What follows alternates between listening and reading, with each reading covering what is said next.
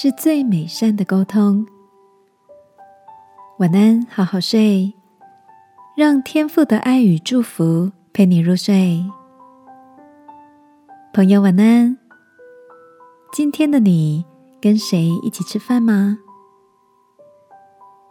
昨天跟 Janet 一起晚餐，因为工作的关系，Janet 常要跟不同国家的同事沟通。我好奇的询问他是如何的跟世界各地不同文化背景的人维持良好的关系跟互动，而 Janet 跟我分享了一个没有听过的秘诀，说要有高 CQ 啊，就是高文化智商。就像在开会的时候，有些地方的人表现的会比较安静，少发言。在低 CQ 的人眼里，可能会觉得这些人带着敌意；而高 CQ 的人会把这种安静当成是他们尊重其他同事发言的展现，也会给予这些人合适的机会表达自己的看法。所以，学习不同文化的差异，用对方熟悉的方式去思考和沟通。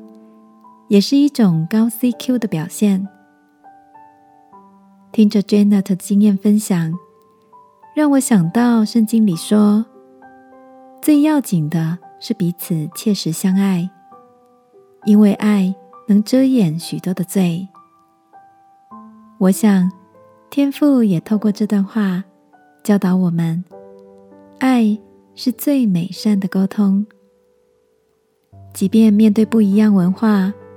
不同家庭背景，不同的成长经验，用爱的眼光试着了解对方的用意，不仅能够消除我们心中被冒犯的情绪，也许还能多一个了解不同文化习惯的机会呢。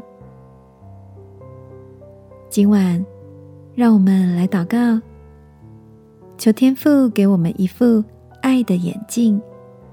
多给彼此认识的机会，好吗？亲爱的天父，求你在我每次被冒犯时，能用爱的眼光，愿意多有一分认识对方的用意，并给我们沟通的智慧，建立友善的关系。祷告，奉耶稣基督的名，阿门。晚安，好好睡。